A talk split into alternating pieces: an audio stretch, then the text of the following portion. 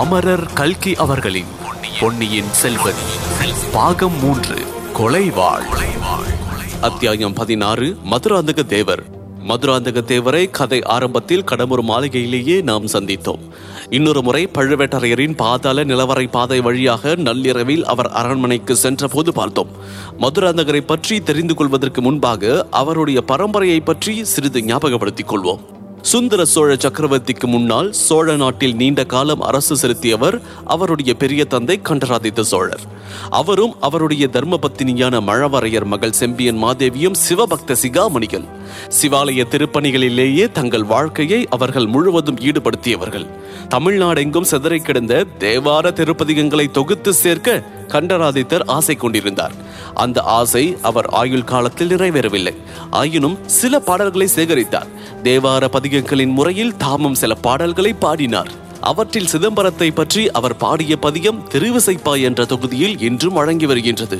கண்டராதித்தர் தமது அரும் பெரும் தந்தையாகிய பராந்தக சக்கரவர்த்தி தில்லையம்பலத்திற்கு பொன் வைத்தது பற்றி தாம் பாடிய பதிகத்தில் குறிப்பிட்டிருக்கின்றார். வெங்கோல் வேந்தன் தென்னன் நாடும் ஈழமும் கொண்ட திரள் செங்கோள் சோழன் கோழிவேந்தன் செம்பியன் பொன்னணிந்த அந்த கோள் வளையார் பாடியடும் மணித்தில்லையம்பலத்துள் எங்கோள் ஈசன் எம் பிறையை என்று கொள் எய்துவே என்ற பாடலில் தம் தந்தை பாண்டிய நாடும் ஈழமும் வென்றவர் என்பதை குறிப்பிட்டிருக்கின்றார். பதிகத்தின் கடைசி பாடலில் தமது பெயரை அவர் குறித்திருப்பதோடு தம்முடைய காலத்தில் சோழர்களின் தலைநகரம் தஞ்சையானதையும் குறிப்பிட்டிருக்கின்றார்.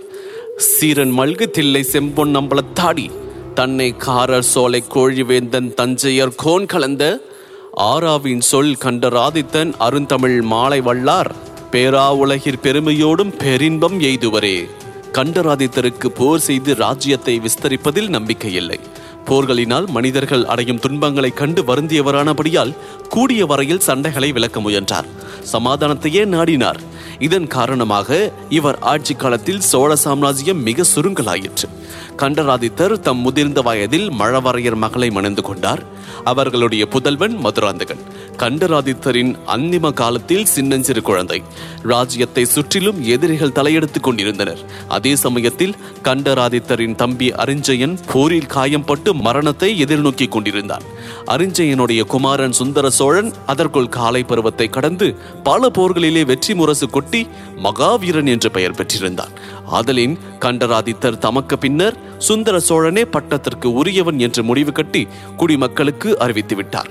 தன்னால் சிம்மாதனம் சம்பந்தமான குடும்ப சண்டைகள் உண்டாகாதிருக்கட்டும் பொருட்டு சுந்தர சோழருடைய சந்ததிகளே பட்டத்திற்கு உரியவர்கள் என்றும் சொல்லிவிட்டார். தமது குமாரன் மதுராந்தகனை சிவபக்தனாக வளர்த்து சிவ கைங்கரியத்தில் ஈடுபடுத்த வேண்டும் என்று தம் மனைவியிடமும் அவர் சொல்லியிருந்தார். இவையெல்லாம் அந்த நாளில் நாடறிந்த விஷயங்களாக இருந்தன. செம்பியன் மாதேவி தன் கணவருக்கு அளித்த வாக்கை நிறைவேற்றி வந்தால் மதுராந்தகனுடைய சிறு பிராயத்திலேயே அவன் உள்ளத்தில் சிவபக்தியையும் உலக வாழ்வின் வைராக்கியத்தையும் உண்டாக்கி வளர்த்து வந்தாள். ஏறக்குறைய இருபது பிராயம் வரையில் மதுராந்தகன் அன்னையின் வாக்கையே வேத வாக்காக கொண்டு நடந்து வந்தான். ராஜ்ய விவகாரங்களில் அவனுக்கு சிறிதும் பற்று ஏற்படவில்லை. சோழ சிங்காதனம் தனக்கு உரியது என்ற எண்ணம் அவன் உள்ளத்தில் உதயமாகாமல் இருந்தது. இரண்டு வருடங்களுக்கு முன்னால் சின்ன பழுவேட்டரையரின் மகளை மணந்ததிலிருந்து அவர் மனம் மாறத் தொடங்கியது. ஆரம்பத்தில் லேசாக தலை காட்டிய ஆசைக்கு பழுவூர் இளையராணி நந்தினி தூபம் போட்டு பெரிதாக்கி வந்தாள் சிறிய தீப்பொறி அதிவிரைவில் பெரிய காட்டு தீயாகிவிட்டது. பல்வேறு காரணங்களினால் சோழ நாட்டு சிற்றரசர்கள் பலரும் பெருந்தர அதிகாரிகளும் மதுராந்தகனை ஆதரித்து சதி செய்ய முற்பட்டதையும் பார்த்தோம். மதுராந்தகனை சிம்மாசனத்தில் ஏற்றுவதற்கு சுந்தர சோழர் கண்மூடும் சந்தர்ப்பத்தை அவர்கள் எதிர்நோக்கி இருந்தார்கள். ஆனால் மதுராந்தகனோ அவ்வளவு காலம் காத்திருப்பதற்கு விரும்பவில்லை. சுந்தர சோழருக்கு சிம்மாசனத்தில் பாத்தியதை இல்லை என்றும் தனக்கே சோழ சாம்ராஜ்யம் வந்திருக்க வேண்டும் என்றும் அவன் எண்ணத் தொடங்கினான்.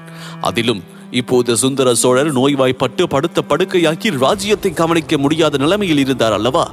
ஆதலின் ஏன் தான் உடனடியாக தஞ்சாவூர் சிங்காசனம் மீறி ராஜ்ய பாரத்தை ஏற்றுக்கொள்ளக் கூடாது என்ற எண்ணம் உருவானது. இவ்வித மதுராந்தகனுக்கு ஏற்பட்டிருந்த அரசுரிமை வெறியை கட்டுக்குள் அடக்கி வைப்பது இப்போது பழுவேட்டரையர்களின் பொறுப்பாக இருந்தது. அவசரப்பட்டு காரியத்தை கெடுத்துவிட அவர்கள் விரும்பவில்லை. சுந்தர சோழரின் இரு புதல்வர்களும் வீராதி வீரர்கள். அவர்களுடைய வீர செயல்களினாலும் பிற குணாதிசயங்களினாலும் குடிமக்களின் உள்ளங்களில் அவர்கள் இடம்பெற்றிருந்தார்கள். கொடும்பாலூர் கொடும்பாளூர் வேளார் திருக்கோவலூர் மலையமான் என்னும் இரு பெரும் தலைவர்கள் சுந்தர சோழரின் புதல்வர்களை ஆதரித்து நின்றார்கள். சைன்யத்திலேயும் ஒரு பெரும் பகுதி வீரர்கள் சுந்தர சோழரின் புத்திரர்களையே விரும்பினார்கள். ஆகையால் சக்கரவர்த்தி உயிரோடு இருக்கும் வரையில் பழுவேட்டரையர்கள் பொறுமையுடன் இருக்க தீர்மானித்தார்கள். இதற்கிடையில் சக்கரவர்த்தியின் மனமும் சிறிதளவு மாறியிருந்ததை அவர்கள் அறிந்து கொண்டார்கள். தமக்கு பிறகு இளவரசர் மதுராந்தகனுக்குத்தான் பட்டம் என்று சுந்தர சோழரே சொல்லிவிட்டால் ஒரு தொல்லையும் இல்லை. இதற்கு குறுக்கே நின்று தடை செய்யக்கூடியவர்கள் இளைய பிராட்டியும் செம்பியன் மாதேவியும் தான். இளைய பிராட்டியின் சூழ்ச்சிகளை மாற்று சூழ்ச்சியினால் வென்றுவிடலாம். ஆனால் தமிழ்நாடெங்கும் தெய்வாம்சம் பெற்றவராக போற்றப்பட்டு வரும் செம்பியன் மாதேவி தடுத்து நின்றால் அந்த தடையை கடப்பது எளிதன்று. அந்த பெருமாட்டி தாம் பெற்ற புதல்வன் சிம்மாசனம் ஏறுவதை விரும்பவில்லை என்பது எங்கும் பரவியிருந்தது. அன்னையின் வார்த்தையை மீறி மகன் சிங்காதனம் ஏறுவதை குடிமக்கள் எப்படி ஏற்றுக்கொள்வார்கள்? ஒன்று அந்த அம்மாளும் தமது கணவரை பின்பற்றி கைலாச பதவிக்கு செல்ல வேண்டும். அல்லது அவருடைய மனம் மாற செய்ய வேண்டும். தாயின் மனத்தை மாற்றக்கூடிய சக்தி பெற்ற பிள்ளையை தவிர வேறு யாருக்கு இருக்கக்கூடும்? ஆதலின் அன்னையிடம் சொல்லி அவர் மனத்தை மாற்றும்படி மதுராந்தக தேவரை அடிக்கடி பழுவேட்டரையர்கள் தூண்டிக் கொண்டிருந்தார்கள். மதுராந்தகர் இந்த காரியத்தில் மட்டும் உற்சாகம் காட்டவில்லை. ராஜ்யம் ஆளும் ஆசை அவர் உள்ளத்தில் வெறியாக மூண்டிருந்தது. ஆனால் அன்னையிடம் அதை பற்றி பேச மட்டும் அவர் தயங்கினார். ஏன்? அந்த மூதாட்டியை சந்தித்து பேசுவதற்கே அவ்வளவாக அவர் விரும்பவில்லை. இப்போது செம்பியன் மாதேவியே தஞ்சைக்கு செய்தி சொல்லி அனுப்பியிருந்தார். தமது கணவருடைய விருப்பங்களில் முக்கியமானதொரு விருப்பத்தை நிறைவேற்ற திட்டமிட்டிருப்பதாகவும் அந்த சந்தர்ப்பத்தில் தம் குமாரன் தம்முடன் இருக்க வேண்டும் என்றும் தெரியப்படுத்தியிருந்தார்.